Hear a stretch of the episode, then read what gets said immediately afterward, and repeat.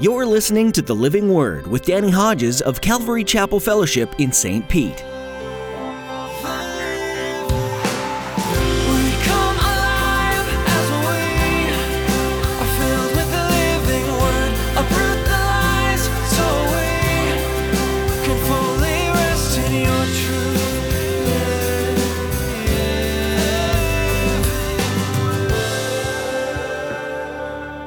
Cleanses himself from the latter, he'll be an instrument for noble purposes, made holy, useful to the master, and prepared to do any good work. And then the next verse he says, Flee the evil desires of youth and pursue righteousness, faith, love, and peace, along with those who call on the Lord out of a pure heart. That's very interesting because it's connected to purity of life. Here's what I've realized fleeing the evil desires of youth you have to flee them not only when you're young, numerically in age, you know, birthday wise, you got to keep fleeing them even as you get older. The Bible tells us to flee from evil and live pure and holy lives. But is that only for certain believers? That might seem like a strange question, but some people might think that they've arrived at a holy life. They don't need to keep looking out for sin in their lives because they're good enough. Pastor Danny will remind you today that becoming more like Jesus is an ongoing process, it never ends. Keep seeking truth and learning from the Bible, and aim to go deeper into your relationship with the Lord every day. Now, here's Pastor Danny in the Gospel of John, chapter 1, with today's edition of the Living Word.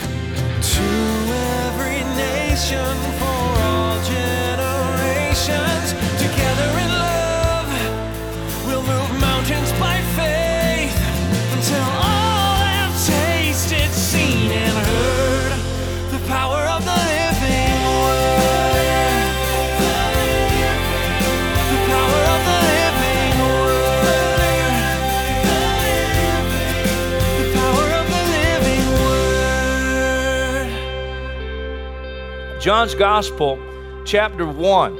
And listen how John opens this gospel of Jesus Christ. In the beginning was the Word, and the Word was with God, and the Word was God. He was with God in the beginning. Through him all things were made. Without him nothing was made that has been made. You jump down, verse 14, the Word became flesh and made his dwelling among us. We've seen his glory, the glory of the one and only, the one and only, who came from the Father, full of grace and truth. You go to John chapter 5. John chapter 5, uh, here's what Jesus said, verse 17 My Father is always at work to this very day, and I too am working. For this reason, the Jews tried all the harder to kill him. Not only was he breaking the Sabbath, according to them, uh, but he was even calling God his own Father, making himself equal with God. You go to John chapter 10. John chapter 10 and verse 32. Jesus said to them, I've shown you many great miracles from the Father. For which of these do you stone me? Because they, they're picking up stones. They're trying to kill him again.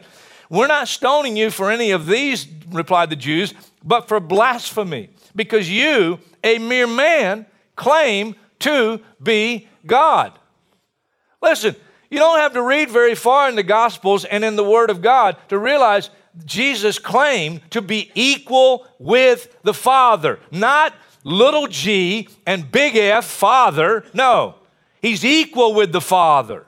That's what he claimed.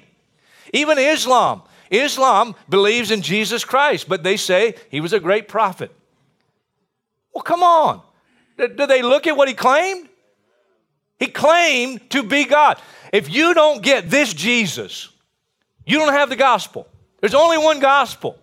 Any Jesus, any Christ that is not equal with the Father and absolutely without beginning of days or end of life after the order of Melchizedek, you don't have the right Jesus and you don't have the gospel. Boy, you're getting me worked up. I guess it was the running that did it. I don't know. But listen, I'm so, I'm so emotional about this. The same reason Paul was emotional. That's emotion there. Because listen, he knows if you get the wrong Jesus, you won't be saved. You can't be saved.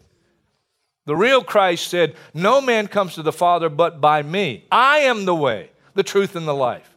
There's no other way. There's no other truth. There's no other gospel. This is the only gospel. Jesus Christ, who is God, very God, whose origins, Micah 5 2, are from eternity. He's God, come in the flesh. That's the gospel.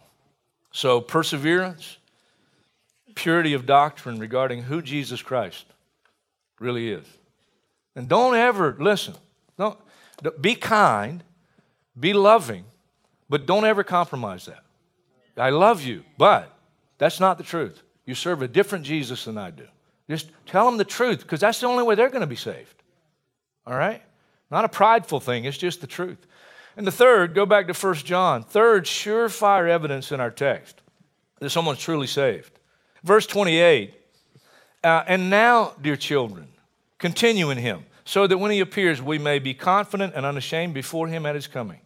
If you know that he is righteous, you know that everyone who does what is right has been born of him. Chapter 3. How great is the love the Father has lavished on us that we should be called children of God. And that is what we are.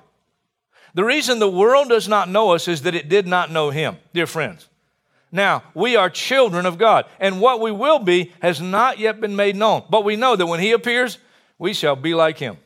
For we shall see him as he is. And here's what you want to see very carefully. Verse 3 Everyone who has this hope in him of seeing Christ because you're a child of God and he's your Messiah, everyone who has this hope in him purifies himself just as he is pure. Just, you got to see this one. There's other patriarchs, Paul talking about how, the advantages of being uh, an Israelite, and from them is traced the human ancestry of Christ, who is God over all. Pretty clear, all right? And the third, third surefire evidence is purity of life. Just listen to a couple of scriptures for a minute. Just listen. Uh, 1 Corinthians 6 9. Do you not know that the wicked will not inherit the kingdom of God? Don't be deceived neither the sexually immoral, nor idolaters, nor adulterers, nor male prostitutes, nor homosexual offenders, uh, nor thieves, nor the greedy, nor drunkards, nor slanderers, nor swindlers will inherit the kingdom of God. Talking about a lifestyle. And that is what some of you were. But you were washed, you were sanctified, you were justified in the name of the Lord Jesus Christ and by the Spirit of our God. Listen to another one Galatians chapter 5, verse 19. The acts of the sinful nature are obvious sexual immorality impurity, debauchery, it's loose living, idolatry, witchcraft, hatred, discord, jealousy, fits of rage, selfish ambition. There's an interesting one. Dissensions, factions, envy, drunkenness, orgies, and the like. I warn you, as I did before, that those who live like this will not inherit the kingdom of God because something changes in life. Now, with this, let me just throw out so we'll understand. I mentioned before, Mormons are, are very family oriented, uh, very you know, upstanding in a sense. Jehovah's Witnesses, same way. Uh, I mean, they're people that can be respected in that regard. But listen to what Jesus said about the Pharisees. The Pharisees, he said, you clean the outside of the cup. On the outside, you appear to be righteous. You look good from the outside. And we need to understand the truth uh, about the gospel and real Christianity. Purity of life has to be linked to purity of doctrine regarding Jesus Christ, okay? It can't just be, I, clean my act up uh, outwardly, all right? Uh, and I'm respected in the community. Uh, let me read you from Martyn Lloyd-Jones. And uh, boy, he just, he's with the Lord now, but here's from one of his sermons. Holiness is not something we are called upon to do in order that we may become something. It is something we are to do because of what we already are. That we are to discipline ourselves in order that we may become Christian is a denial of the doctrine of justification by faith. I am not to live a good and holy life in order that I may become a Christian. I am to live the holy life because I am a Christian. I am not to live this holy life in order that I may enter heaven. It is because I know I am going to enter heaven that I must live this holy life. Amen. You see, I'm motivated to be faithful to my wife, to be pure, to not be sexually immoral. I'm committed to her and her alone. And my commitment to her is because I love her. And yet it's more than that.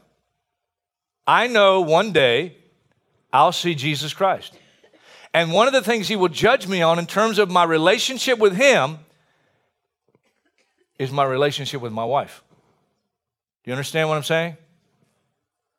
Here's what Paul said 2 Corinthians 5, we're confident, I say, and would prefer to be away from the body and at home with the Lord. So we make it our goal to please Him, whether we're at home in the body or away from it. For we must all, every true believer, must all be, appear before the judgment seat of Christ, that each one may receive what is due him for the things done in the body, whether good or bad. See, I could be unfaithful to my wife and still go to heaven but I'm going to stand before Jesus Christ one day. So I want to be pure, not only because I love my wife, but because I'm a disciple of Jesus Christ. And I'm going to stand before him one day. I want to stay away from the drugs that I used to be addicted to. Not only because I know the end of that road, all right, and what it will do to me physically and what it'll do to my family, but I want to stay away from those drugs not only because I know the end of that road, humanly speaking, but because one day I'm going to stand before Jesus Christ. I want to, oh my, God help us. I'm committed. I'm committed. And I think I'm going to make it. I'm committed to stay away from pornography. I'm committed to stay away from it. It's destroying. Listen, if, you, if you're into pornography, if you don't confess it to somebody that's mature in the Lord, another believer, you, I don't think you'll ever be free of it. God can do anything, but I, James says, confess your faults to one another. It's destroying lives, it's destroying homes, it's destroying relationships. Man, if, if Satan got you with that one, if you're, if you're hooked on that, you got to confess it to somebody that you mature in the Lord that can help you be accountable and be free of it. God help us. I don't know why I got off on that one. Maybe somebody in this service especially needed to hear that, but man. Purity of life. 2 Timothy, very quickly. 2 Timothy, and then we'll go to the last point. 2 Timothy chapter 2. I love the practical words in light of purity of life that Paul writes to Timothy here and then inspired by the Holy Spirit passed on to all of us. Verse 20 of 2 Timothy 2 In a large house there are articles not only of gold and silver, but also of wood and clay. Some are for noble purposes and some for ignoble. If a man cleanses himself from the latter, he'll be an instrument for noble purposes, made holy, useful to the master, and prepared to do any good work. And then the next verse he says, Flee the evil desires of youth and pursue righteousness, faith, love, and peace, along with those who call on the Lord out of a pure heart. That's very interesting because it's connected to purity of life. Here's what I've realized fleeing the evil desires of youth you have to flee them not only when you're young, numerically, in age, you know, birthday wise, you got to keep fleeing them even as you get older. I, I just throw out some of them. You know, sexual temptation, that's one of the first things God purified in my life. But still today, as an almost 57 year old happily married man, it's a, it's a battle. It's a battle. I'm winning the battle, but I can't let my guard down. If I let my guard down, I'm gone. Okay? I see some of you guys nodding. You're like, I got, I'm with you, man. I know what it's like. Some of you guys are about my age. Uh, but you know, lust of the, lust of the eyes is still a challenge today. Uh, youthful lust. You, you take a kid into a store where there's stuff that they want. What do they say? Can I have? Can I have? Can I have? Listen, that kind of thing will follow you even later in life. But some that God cleaned up pretty much immediately in my life, uh, I found out that some of the things He cleaned up after those things are actually sometimes more difficult. One of the things that hit me right squarely in the spiritual eye about five years into my Christianity was a, a proverb that just came to light. You know how sometimes you'll read one and you just, all of a sudden it just like, I never saw it quite like that. And it hit me. And it was a proverb about conceit and pride. And God showed me my pride. It, it was tough. And I think that was sometimes harder than getting me clean on the drug, clean from the drugs. He got me clean from the drugs, and just like that, boom, done. You know, he cleaned up my mouth right away. But man, the pride thing, I didn't even see it. I didn't even know I was. I was, I was a prideful person, and I, I didn't even know it. I didn't even know it. And then, oh my goodness, just things that, that he continues continues to deal with in my life. Uh, it's just, I'm so happy though. He, he says, don't have anything to do with foolish and stupid arguments. You know, I am so happy I've grown in that area.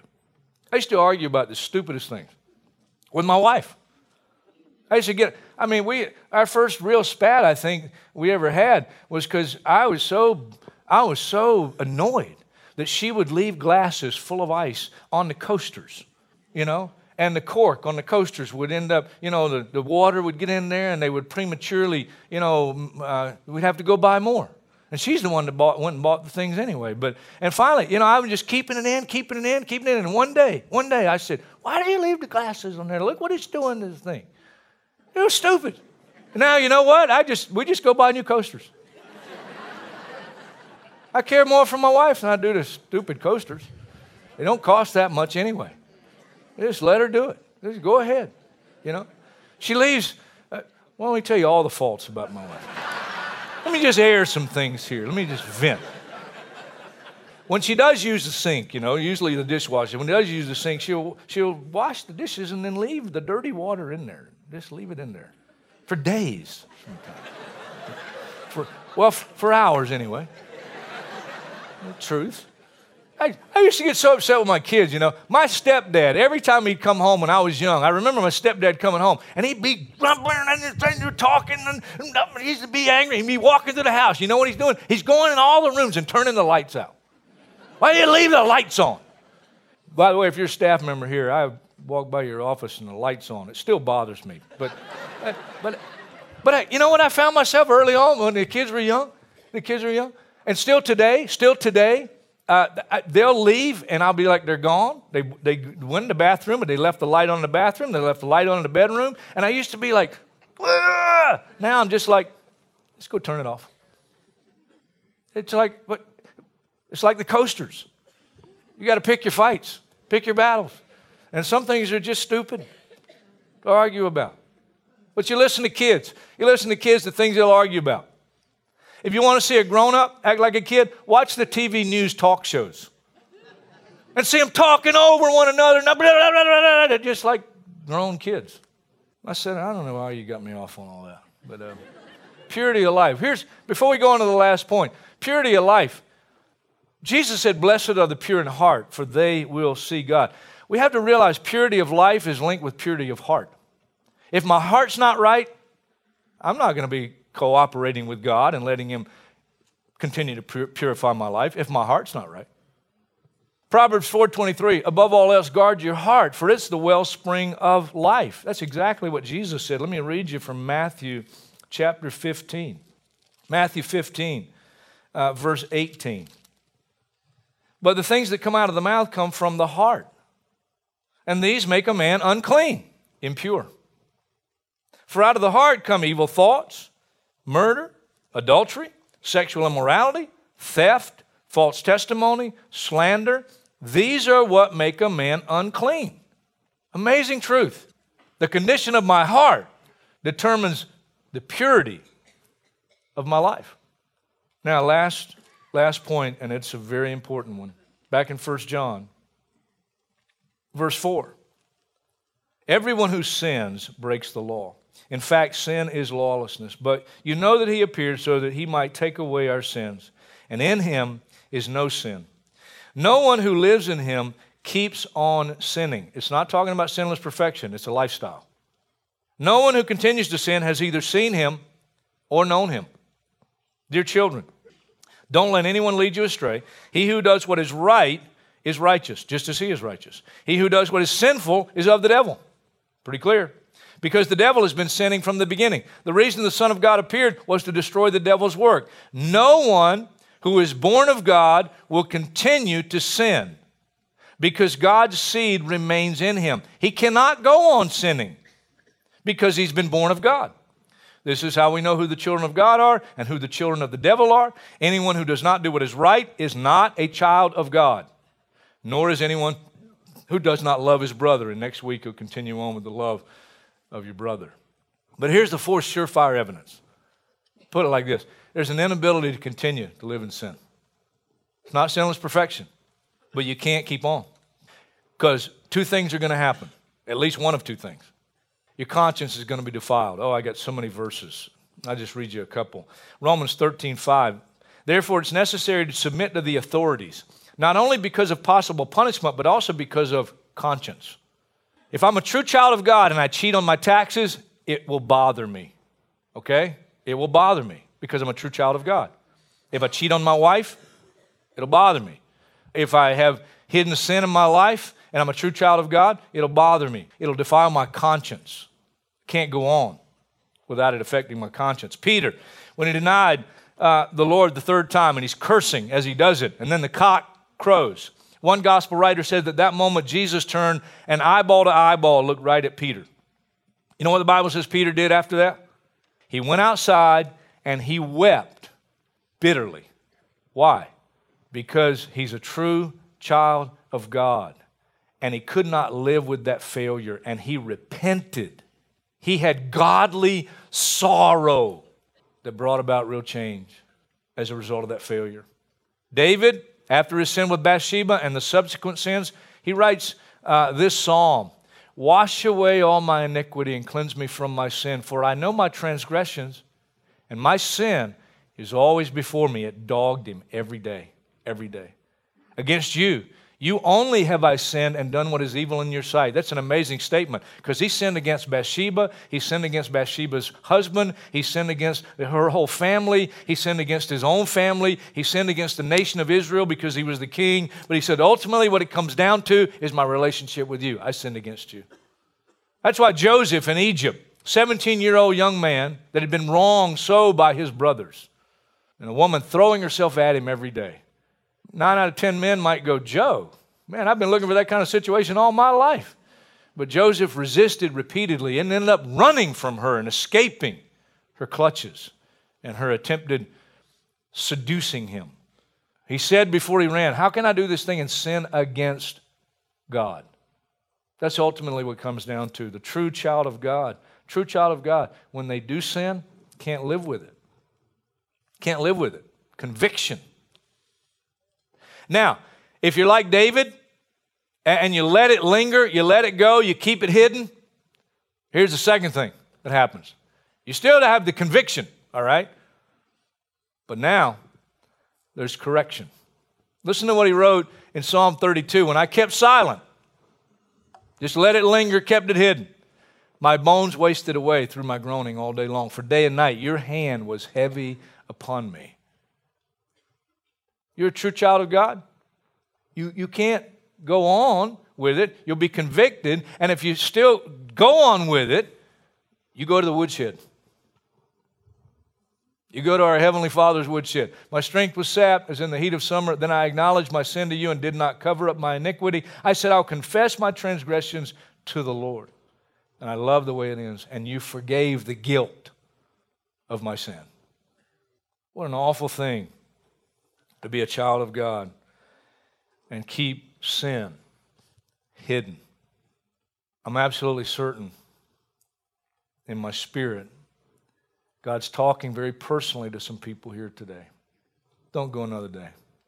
The things I've seen over 30 years of ministry, where somebody has kept the pornography hidden, hidden, hidden, and, and then ultimately it destroyed them, destroyed their family, destroyed their relationship uh, with their wife, you know, with, their, with whoever. And that's what it's going to do. The devil's come to rob, to kill, and to destroy. Don't let him do that to you. Don't let him do that to you. You need to find someone who's mature. And if you don't have somebody in your life, another mature believer, you can trust our prayer team. I'm, I'm telling you, you can trust them. And if you need to confess something today, James says, confess your faults to one another. And listen, you're serious about it confess it to the Lord, but then find another mature brother or sister. If you're a guy, I encourage you to go to a guy. If you're a lady, I'd encourage you to go to a lady. And be free of it. Be free of it.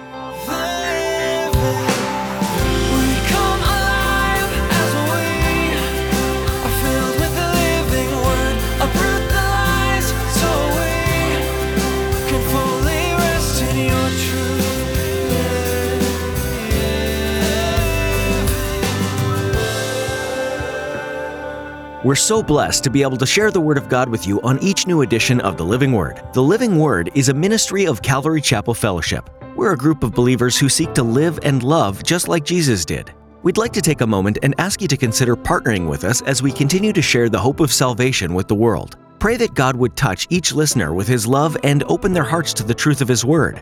We know the power of prayer, and we appreciate you doing this for us. Pastor Danny will continue his study in 1 John next time, so we hope you'll join us again. But in the meantime, we encourage you to read through 1 John on your own and ask the Lord to reveal who He is. People from every generation have struggled to understand who God is fully, but when you spend time in His Word, you begin to understand His heart. This is what the Apostle John understands and was so diligent to write about. We'd love to have you join us this weekend at Calvary Chapel Fellowship as you dive into your relationship with Jesus. For service times, directions, and more, visit ccfstpete.church. That website once more is ccfstpete.church. With that, we've come to the end of our time with you today. Thanks for tuning in as we teach the Word to reach the world. Join Pastor Danny next time for more from 1 John right here on the Living Word.